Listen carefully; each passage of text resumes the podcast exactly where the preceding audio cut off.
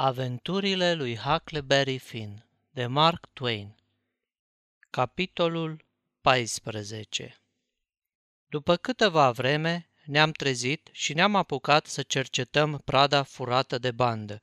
Am găsit o grămadă de ghete, haine, pături și alte bulendre, un teanc de cărți, un ochean și trei cutii cu trabuce.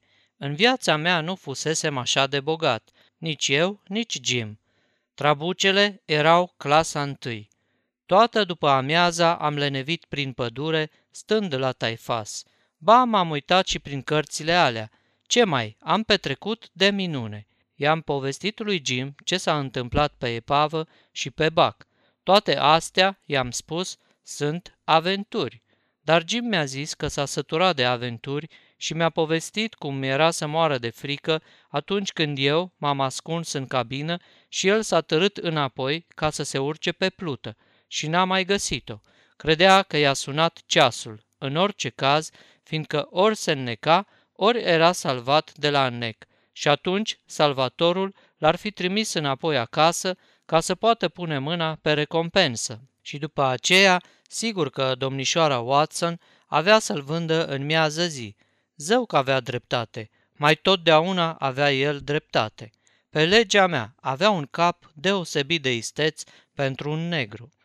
I-am citit lui Jim multe povești despre regi, duci, conți și alți nobili de ăștia, în care se arăta cât de fistichiu se îmbrăcau ei și ce de fasoane făceau, își ziceau unul altuia maestatea voastră, luminăția voastră, excelența voastră și așa mai departe, în loc să-și zică domle.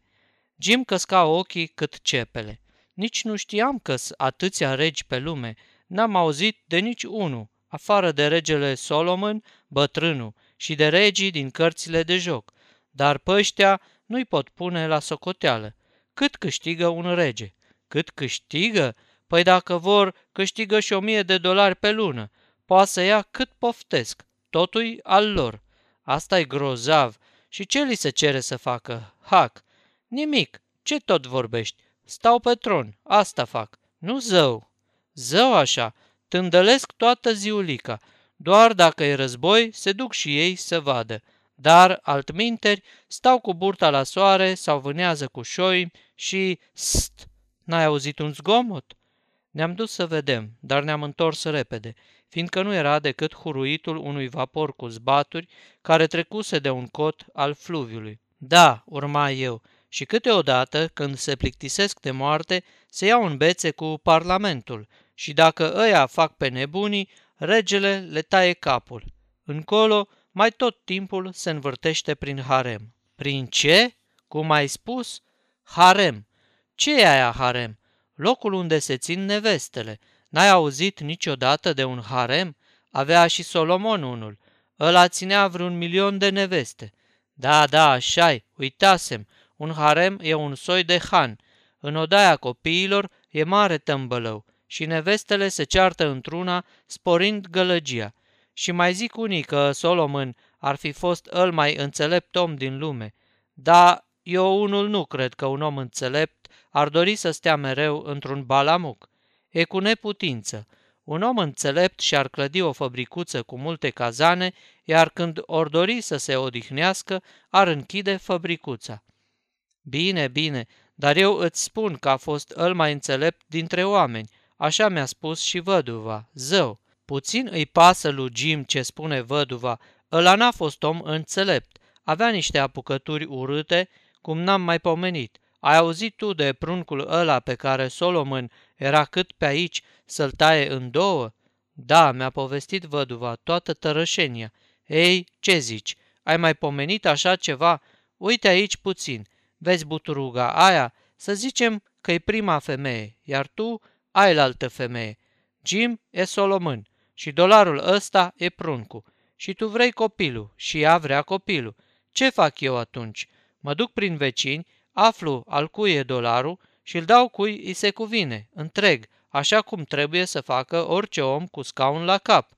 Da, de unde? Iau dolarul, îl rup în două și îți dau ție jumate și celeilalte femei jumate. Așa a vrut să facă și Solomon cu copilul. Și acum, te întreb eu pe tine, la ce bun jumate hârtie nu poți cumpăra nimic cu ea și la ce bun jumate copil? Jim nu dă doi bani pe un milion de jumate copii. Dă-o dracului, Jim, n-ai înțeles tâlcul poveștii, ai nimerit-o ca nu ca în perete. Cine, eu? Vezi de treabă, nu mi vorbi mie de tâlcurile tale. Jim pricepe când ceva are o noimă, dar fapta asta n-are nicio noimă. Cearta nu era pentru jumate copil, ci pentru un copil întreg. Și cine crede că e în stare să potolească cu o jumate copil o ceartă pentru un copil întreg, n-are destulă minte în cap. Nu mai vorbi de Solomon. Hac, știu eu câte parale face. Măi, Jim, îți spun eu că n-ai înțeles povestea. Dă-o dracului de poveste. Știu eu ce știu și poți să mă crezi când îți spun că la mijloc e ceva mult mai adânc. E vorba de creșterea pe care a primit-o Solomon ăla. Ea, un om, are un copil sau doi. Crezi că omul ăla ar face risipă de copii? Nu i-ar da mâna. El știe să-i prețuiască. Dar ea un om care are în casă vreo 5 milioane de copii. Asta-i altă căciulă. Omul ăla ți-ar tăia în două un copil ca pe o pisică. Tot ar rămâne atâția copii. Un copil, doi, mai mult sau mai puțin, e un fleac pentru Solomon. Lua la naiba. N-am mai văzut negru ca ăsta. Dacă își vrea el ceva în cap, nu era chip să-i o mai scoți. N-am pomenit negru să fie mai pornit în contra lui Solomon și doar cunosc destui. Văzând că nu-l pot clinti, am adus vorba despre alți regi, lăsându-l pe Solomon. I-am vorbit despre Ludovic al XVI-lea, cum îi tăiaseră franțuzii capul, acum nu știu cât timp, și despre băiețașul lui, Delfinul, care trebuia să ajungă și el rege, dar l-au pus la popreală și unii spun că acolo a și dat ortul popii. Vai, sărăcuțul de el!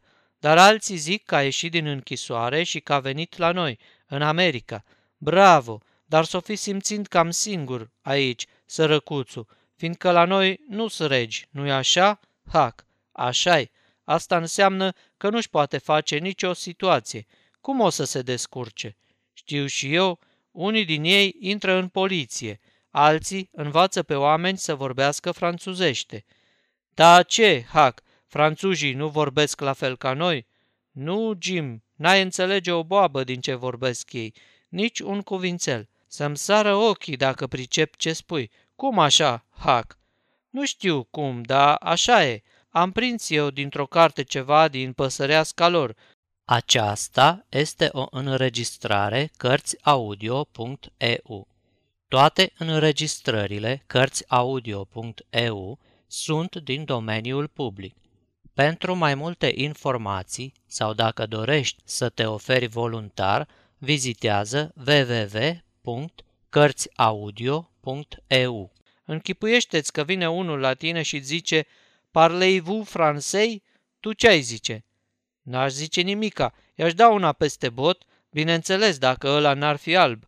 Jim nu dă voie unui negru să-i vorbească așa urât. Vezi de treabă, nu-i nicio vorbă urâtă, asta înseamnă. Știi să vorbești franțuzește? Și atunci, de ce nu o spune pe șleau? Ba tocmai că o spune, în felul lui, pe franțuzește. E un fel caragios, ce mai, nici nu vreau să mai aud despre asta. N-are nici cap, nici coadă. Ascultă, Jim, o pisică vorbește ca noi? Nu, pisica nu, dar o vacă. Nu, nici ea.